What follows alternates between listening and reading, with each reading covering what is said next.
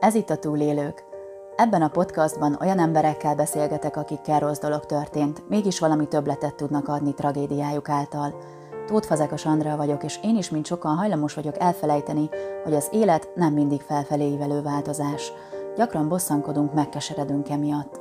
Ezért is fontos olyanokkal találkozni, akiknek egy tragédia a lehetőséget is jelenti.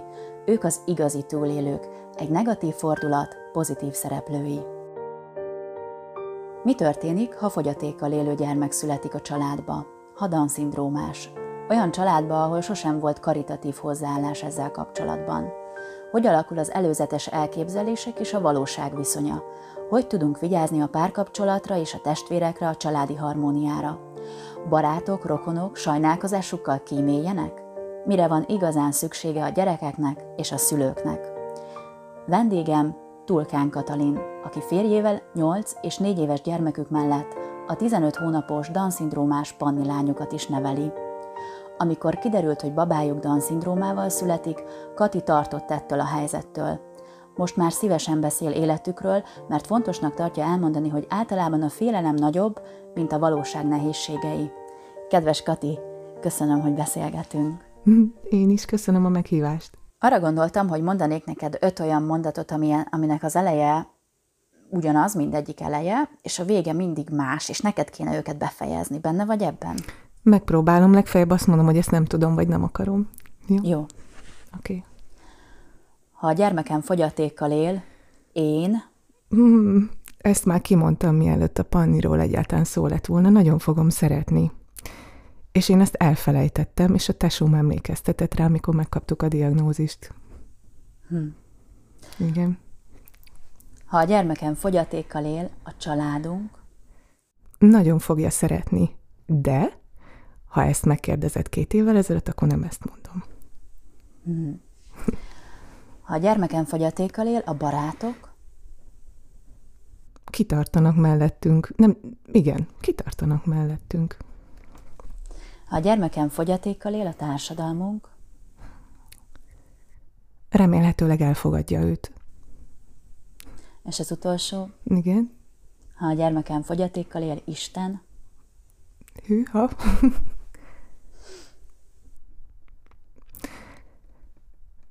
Hát nehéz erről meghatottság nélkül beszélni, de talán azt mondanám, hogy nagyon meg fog változtatni engem. Összefoglalnám egy picit, hogy mit jelent a Down-szindróma, jó? Esetleg, okay. Hogy valaki nincs teljesen pontosan tisztában ezzel. Jó. Egy olyan veleszületett kromoszóma eltérés, ami a 21. kromoszómapár hibás osztódásának következtében jön létre. Többnyire középsúlyos vagy enyhe értelmi fogyatékossággal jár, és különböző egészségi problémákkal társulhat. Jól mondom, ugye? Igen. Annak nem néztem utána, hogy tudható-e az ma már, hogy ez a hibás osztódás, ez mitől alakul ki? Te ezt tudod? Hát én azért ezen a területen nem vagyok jártas, amennyit én tudok, az alapján nem tudják. Nem tudják. Egyetlen egy ritka fajtája van a Down-szindrómának, amely örökletes lehet. Mert van 3 alcsoport, most nem akarok itt senkit se fárasztani ezzel, és egy nagyon ritka formája az örökletes, és akkor valamelyik szülőtől öröklődik. De egyébként ez egy véletlen fejlődési rendellenessége a kromoszómáknak. Osztódási rendellenesség, talán ez a pontos kifejezés. Nem vagyok orvos, ugye? Igen. Se. Na, de ez nekem számomra még izgalmasabbá teszi ezt az egész témakört. Amikor szülővizsgálatokra jártatok, akkor ott már voltak arra utaló jelek, hogy lehet, hogy Panni Down-szindrómával születik. Bennetek mégsem fordult meg az egy pillanatra sem, hogy ő emiatt ne lássa meg a napvilágot. Nem. Ez így van. Igen, amikor megszületett, akkor pedig láttátok, hogy tényleg valóban Down-szindrómás. Mi volt neked a legnehezebb? Mit kellett igazából túlélned? Amikor megkaptuk a diagnózist, úgy érted? Akár amikor megkaptátok, vagy amikor megláttad őt. Hát amikor megláttam őt, akkor megkönnyebbültem, hogy vége a fájdalomnak, tehát akkor semmi más nem volt bennem. Meg örültem, hogy ott van. De én bennem 2 dolog zajlott párhuzamosan. Akkor, amikor megkaptuk a diagnózist, az egyik az volt, hogy mindannyiunknak van egy önkéntelen elképzelése az életéről. Nem azért, mert annyira tudatosak vagyunk, hanem szerintem a vágyaink így képeződnek le. És hát ugye mindenki azt szeretné, hogy legyen gyermeke, a gyermeke teljes életet éljen, a gyermeke kibontakozzon, a gyereke sikeres legyen, szép legyen, okos legyen, jó legyen, mit tudom én, micsoda, tökéletes legyen úgy egyébként, ugye? És amikor az embernek azt mondják, hogy a gyereke Down-szindrómás lesz, akkor előtte fölsejlik egy olyan kép, amit ő gondol a Down-szindrómáról. Én nem ismertem korábban Down-szindrómásokat. Annak ellenére, hogy a szomszédházban működik a Down Alapítványnak egy védett munkahelye, és itt rendszeresen járnak Down-szindrómások, de csak az utcán láttam őket, ez nem egy ismerettség vagy kapcsolat. És hát bennem is ugyanaz a kép élt a Down-szindrómáról, ami a társadalomban, hogy valójában nem sokat tudok róla, de rendkívül félelmetes dolog, mert jöttek a sztereotípiák, hogy tönkre megy az egész család, tönkre megy a házasságom, milyen kényszenvedés lesz majd a nagyoknak, amikor felnőnek, és nekik kell róluk gondoskodni, vagy esetleg, hogy kevesebb figyelmet kapnak már gyerekkorukban, mert hogy ez a kisgyerek több figyelmet igényel majd. Tehát jöttek ezek a sztereotípiák, illetve ezekkel kellett valamit kezdenem nekem, és a másik, amivel valamit kellett kezdenem, az nekem egy hitbeli összetöretés volt, mert mi keresztények vagyunk, és én konkrétan azt kértem Istentől, amikor a szűrővizsgálaton kiderült, hogy nagy a lehetősége annak, hogy ez a kislány, vagy hát akkor nem tudtuk még, hogy kislány, hogy ő Down-szindrómás, akkor én konkrétan azt kértem Istentől, hogy ne legyen az, és ő nem teljesítette ezt a kérésemet. És azt kell, hogy mondjam, hogy ez volt a valódi összetöretés. És az, hogy valaki, akiben teljes mindenemmel bíztam, és reménykedtem, hogy megsegít, hogy megoldja azt, amitől én rettegve félek, nem teljesítette, amit én kértem, pedig ő volt az egyetlen, aki megtehette volna. Úgyhogy nekem ezt kellett túlélnem. És úgy, ha ezzel kapcsolatban még egy mondatot visszautalnék a felvezetőben elhangzottakra, hogy fura voltam hallani magunkról, vagy magamról, amit mondtál, és nagyon szeretném elmondani, hogy én nekem a Pannit, illetve az ő diagnózisát nem kell túlélnem, mert ő egy csudacuki kisbaba. Tehát, hogyha valaki találkozik vele, akkor látja, hogy hát itt csak egy kisbaba. Hát igen, többet kell majd fejleszteni, többet kell majd vele foglalkozni, hogy megtanuljon írni, olvasni, számolni, hogy önálló életet élhessen, valószínűleg csak segítséggel fog tudni, de annyira végtelenül aranyos, és reménykedem benne, hogy ez meg is marad, hogy ezen nincs mit túlélni, ennek örülni lehet. Amit túl kellett élni, azaz a hitbeli veszteségem, vagy összetöretettségem, vagy nem tudom, minek meséljem, illetve azt, hogy nekem volt egy elképzelésem, hogy az életnek milyennek kell lenni, és hát nem olyan lesz mostantól. Igen. És nem ez tragédia. Nem tragédia a Pannika. Panni egy boldogság. Igen, de ez a folyamat benned, ez még mindig tart. Szerintem ez élethosszig fog tartani, mert én eddig nem találtam semmilyen hátrányt, vagy nem szembesültem semmilyen hátránnyal abból adódóan, hogy ő Down-szindrómás. Tehát én még az egészségügyi személyzettől a terhesség alatt is csak pozitívat kaptam. Nagyon sok rémtörténetet tudok más szülőktől, hogy hányszor hangzik el az, hogy ezt a gyereket el kell vetetni, gyorsan szüljön egy másikat, meg ehhez hasonlókat, és én soha ilyet nem kaptam. Tehát én mindig bátorítást kaptam, mellém álltak, és ez köszönhető azoknak az orvosoknak, akik megállapították a Down-szindrómát, annak a nőgyógyásznak, aki végigkísérte az én terhességemet, a szülésznőnek is, utána pedig hogy hívják ezt, újszülött osztályos nővéreknek. Tehát, hogy én nekem semmilyen negatív tapasztalatom nincsen. És most elvesztettem ám a fonalat, hogy miért kezdtem ezt mondani. Ja, igen, de még előttem van a fekete leves, tehát, hogy majd előbb-utóbb be kell illeszkedni a közösségbe, az óvodába, az iskolába találni kell intézményt, amelyik alkalmas arra, hogy őt fogadja, hogy befogadják. Úgyhogy meg hát szembesülni azért, hogy önálló életet mennyire tud élni. Szóval a lényeg, ez egy hosszabb folyamat, és nem gondolom, hogy ezen túl lehet lenni azzal, hogy megszületett, és boldogok vagyunk, hogy ő van nekünk. Ez egy hosszabb dolog.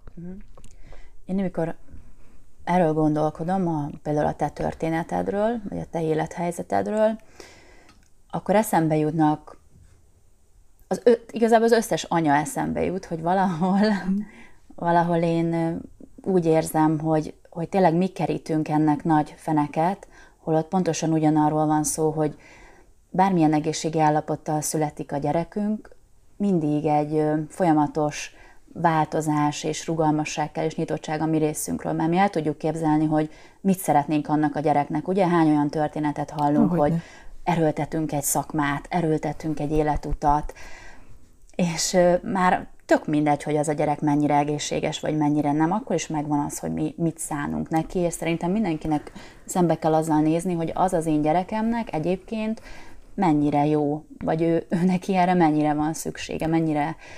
Tehát, hogy az a változás, amit te átélsz, úgy gondolom, hogy minden anyának ezt ugyanúgy át kell élni, vagy ugyanúgy szembesülni kell. Abban lehet más mondjuk a te helyzeted, hogy esetleg még rugalmasabbnak kell lenned, vagy még jobban kell tágítanod ezt az elképzelést. Lehetséges, ezt nem tudom. Az biztos, hogy Panni, ugye a harmadik gyerekünk,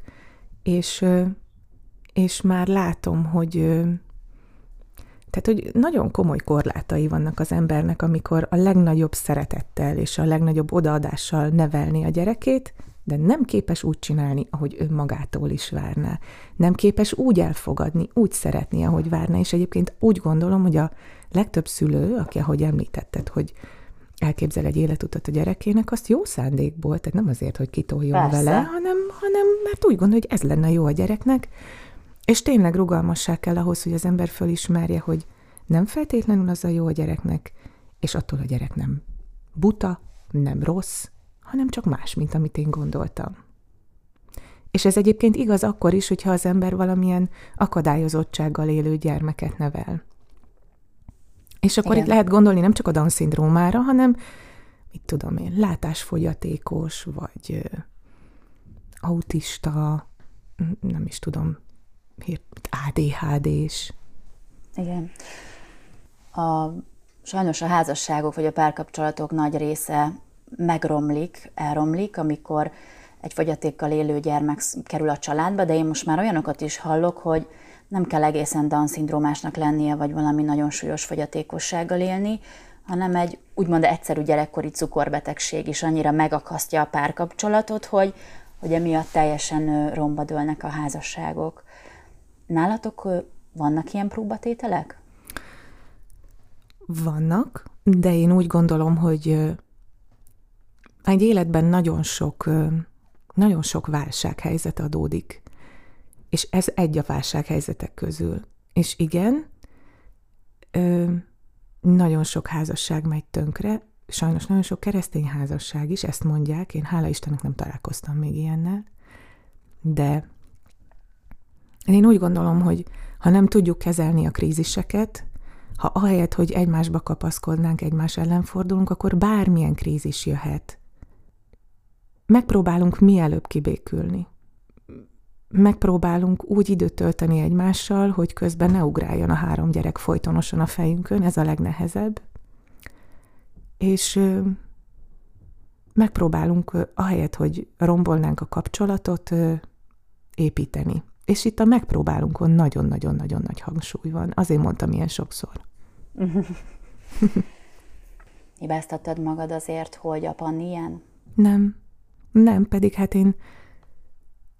Hogy is?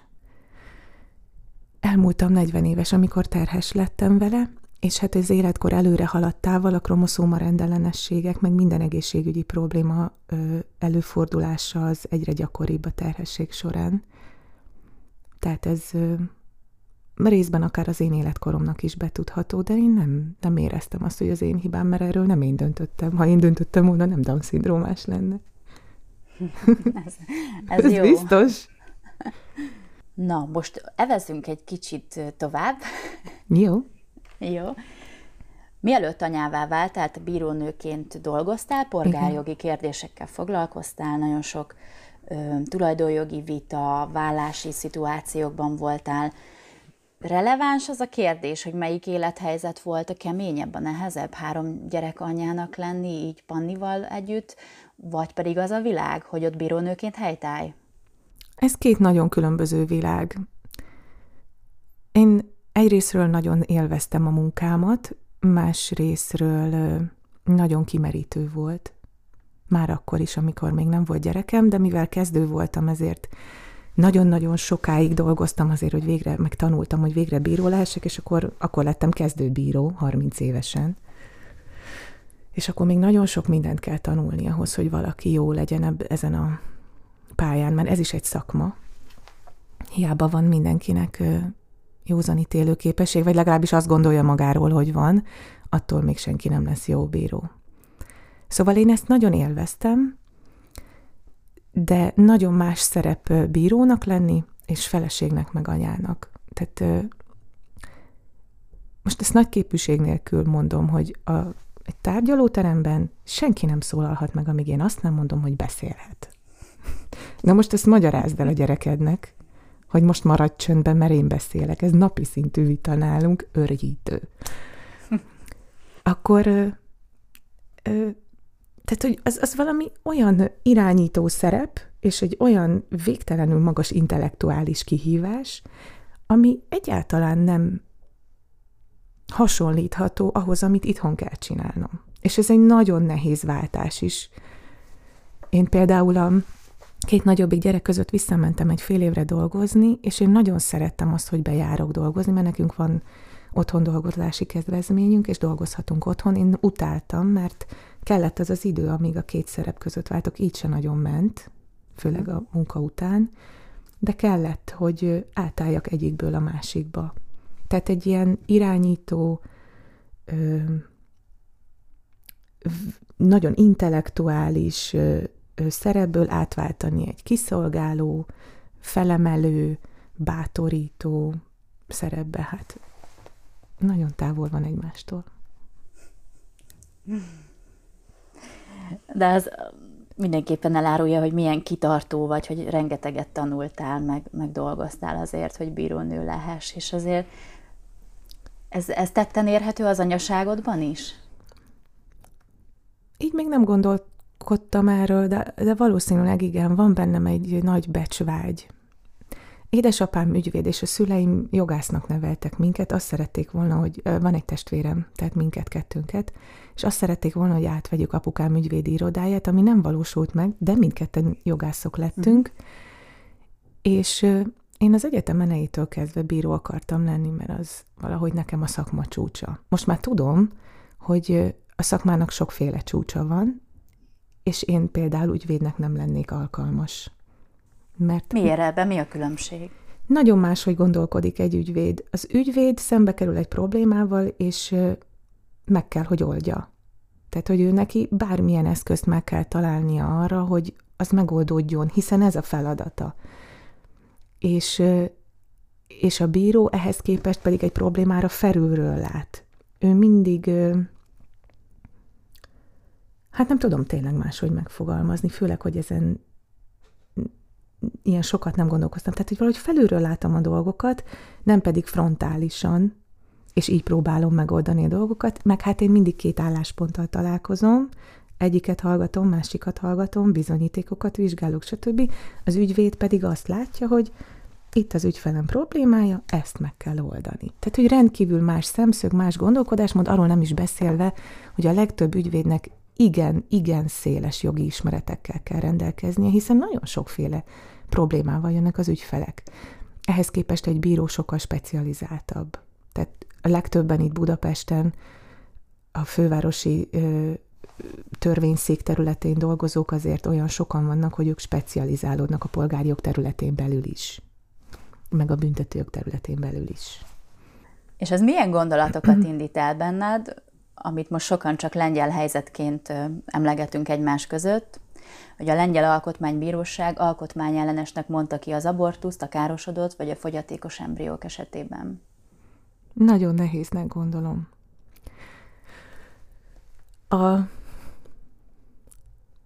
Amióta világ a világ, voltak nők, akik meg akartak szabadulni a terhességüktől.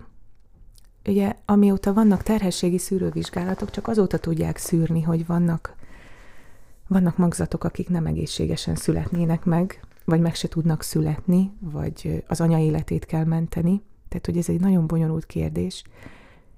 De én azt gondolom, hogy itt az a kérdés, hogy a nőnek van egy önrendelkezési joga, mindannyiunknak van. És hogy a magzatnak van-e joga, amit ezzel szembe lehet állítani. És most a jogász beszél belőlem, de amúgy. És én azt gondolom, hogy igenis van, és a jog is ismeri a magzatnak a jogait, de nem az élethez való jogát a Magyarországon, hanem Magyarországon úgy szól a szabályozás, hogy amíg a magzat élve meg nem születik, addig bizonyos jogi szituációkban egy úgynevezett függő jogi helyzet van. Megvárjuk, az anyától? Élve... Nem, ő neki van függő jogi helyzete, megvárjuk, amíg élve megszületik, és akkor majd örökölhet az édesapja után, a nagyszülei után. Most mondtam egy példát. Ez a függő jogi helyzet. A magzat függ az anyjától, mert senki más nem tudja kihordani, csak az anyja, de ez nem jogi, hanem egy biológiai tény. Azt hiszem, de lehet, hogy van jogi következménye, és amiben én nem gondoltam bele most. És én úgy gondolom, hogy ha a gyermeket már magzatként megilleti ez a védelem, hogy megvárjuk, míg élve megszületik, és akkor majd örökölhet, akkor miért nem illeti meg az élethez való jog? És én meg tudom érteni, hogyha valakinek válságban van az élete, ha elhagyták, mikor terhes lett.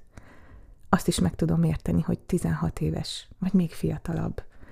És hogy nevelne ő fel egy gyereket. De én úgy gondolom, hogy a magzat a fogantatása pillanatában egyedi, megismételhetetlen, és nem fogok tudni egy másik ugyanolyan életet majd, de egyszer, amikor úgy gondolom, hogy az életem alkalmas rá, hogy azt az életet fogadjam.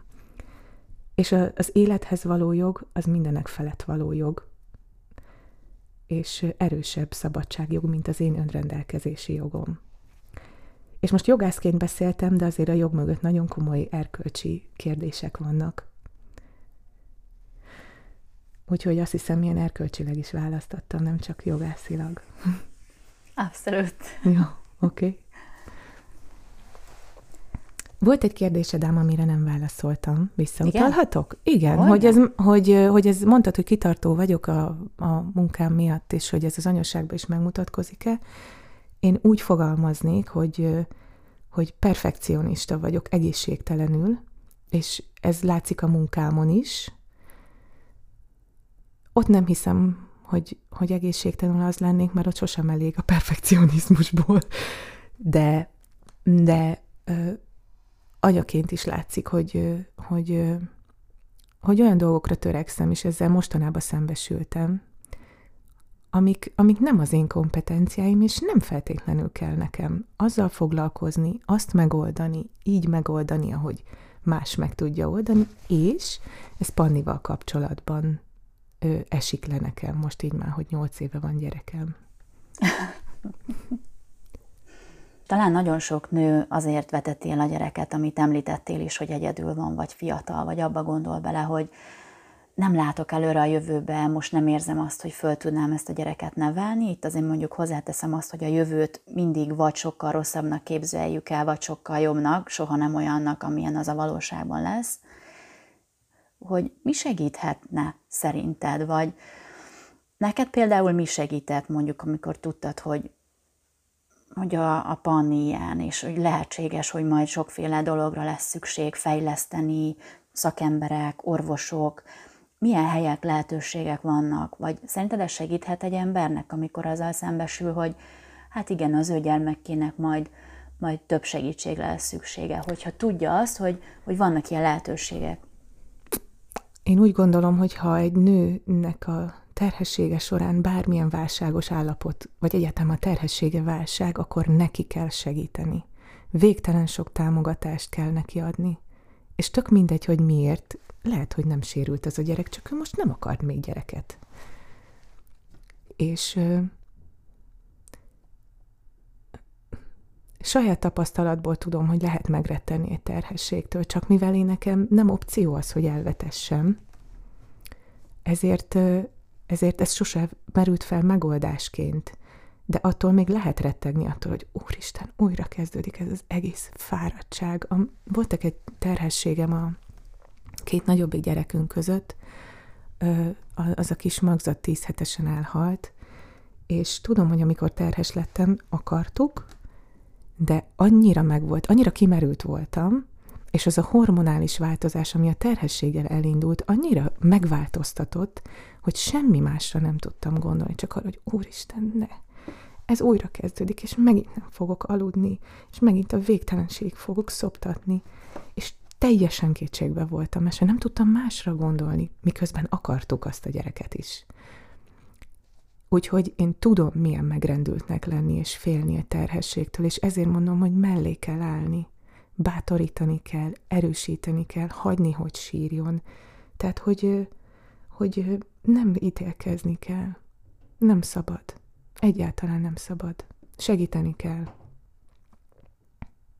Nekem mi segített? Ugye mivel nálunk föl sem merült az abortusz kérdése, én elkezdtem nézegetni videókat Down-szindrómásokról, cikkeket olvasni, de ez nagyon nehezen ment, mert először még a szót kiolvasni se tudtam. Tehát annyira megrázott az egész, hogy elkerültem az utcának azt a szakaszát, ahol a Down Alapítványnak a munkahelye van, mert nem bírtam elolvasni azt a feliratot. Leírni, kimondani nem bírtam.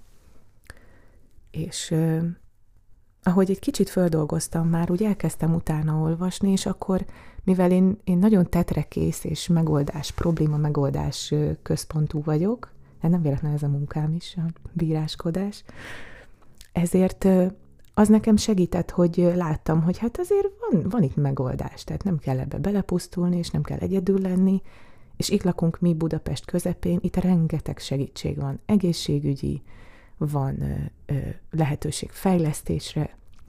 A Down Alapítvány az elmúlt 30 vagy 40 évben csodálatos ellátást biztosít a korai fejlesztéstől elkezdve a védett munkahelyeken át, az önálló segített életmódig. Úgyhogy nekem az, hogy lesz segítség, és hogy van perspektíva. Na, azt hiszem ez. Hogy van perspektíva, hogy ez az élet élhető lesz, ez segített. Egy kicsit. És a barátok, vagy a család mit csináljon? Mi esik ilyenkor jó? Vagy mi az, amit biztos nem mondjunk? Hát te embere válogatja. Mivel én nagyon nyíltan vállaltam, hogy össze vagyok törve, tehát azt hiszem mindenkivel erről beszéltem. Ciki, nem ciki, nem tudtam másra gondolni. Annyira ömlött belőlem a fájdalom, hogy az emberek kedvesek lettek velem.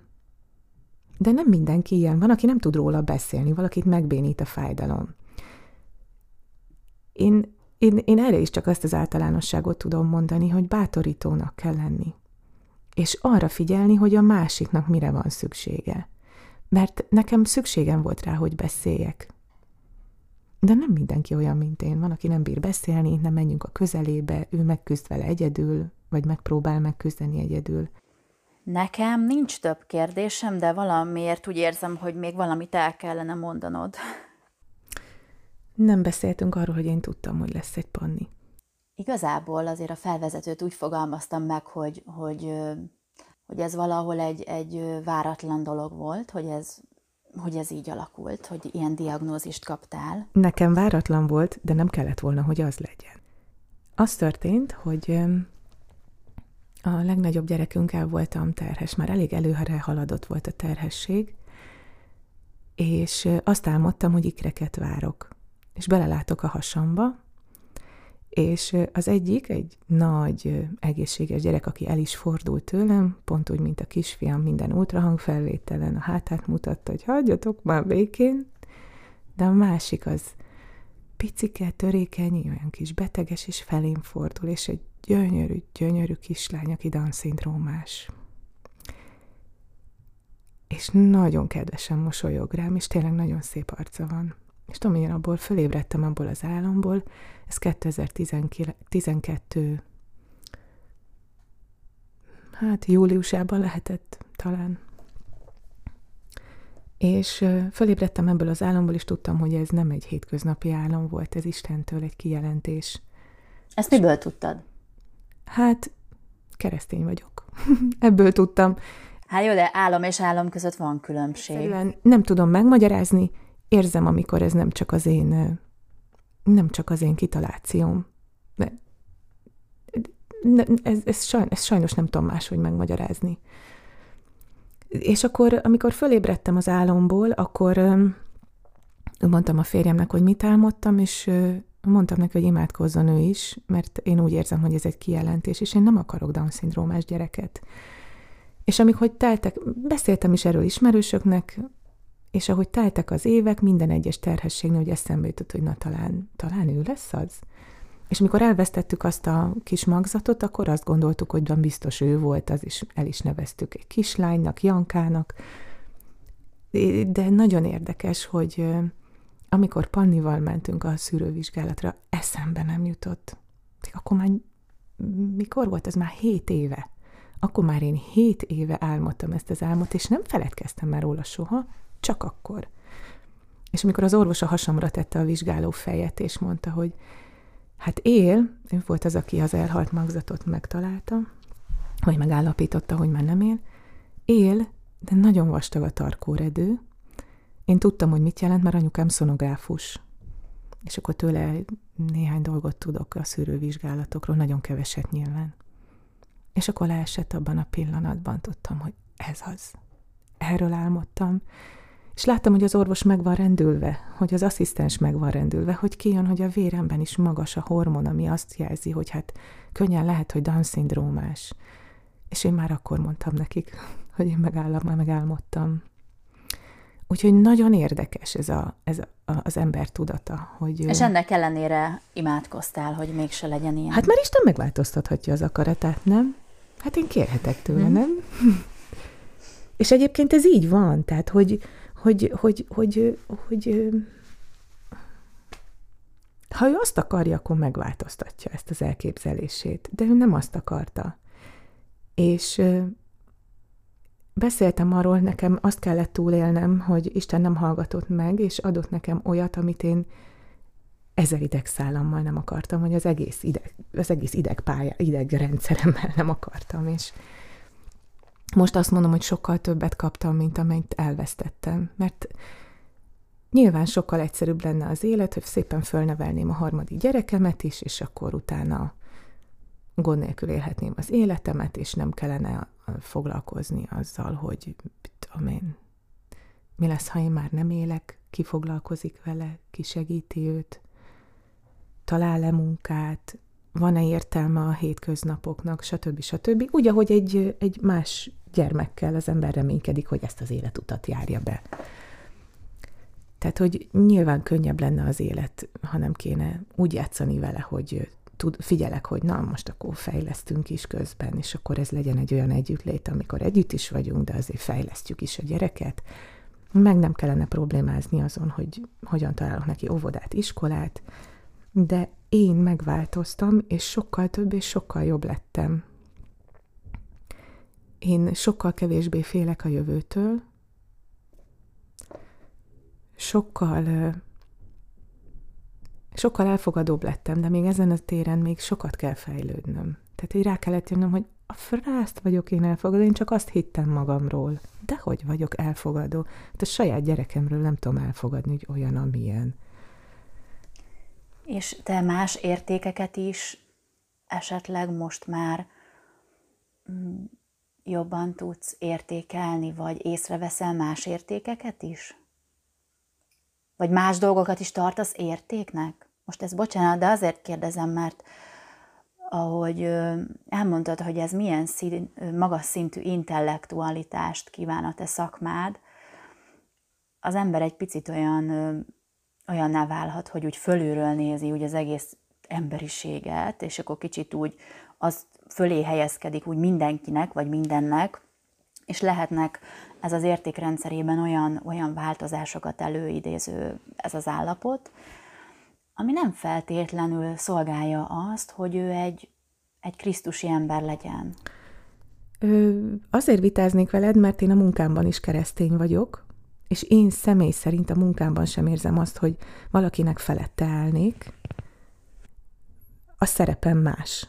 A szerepem ő fölé helyez, de én ugyanaz a teremtett ember vagyok, mint akinek az ügyét intézem. De én neveltetésem szerint nagyon nagyra értékelem a műveltséget, az intelligenciát,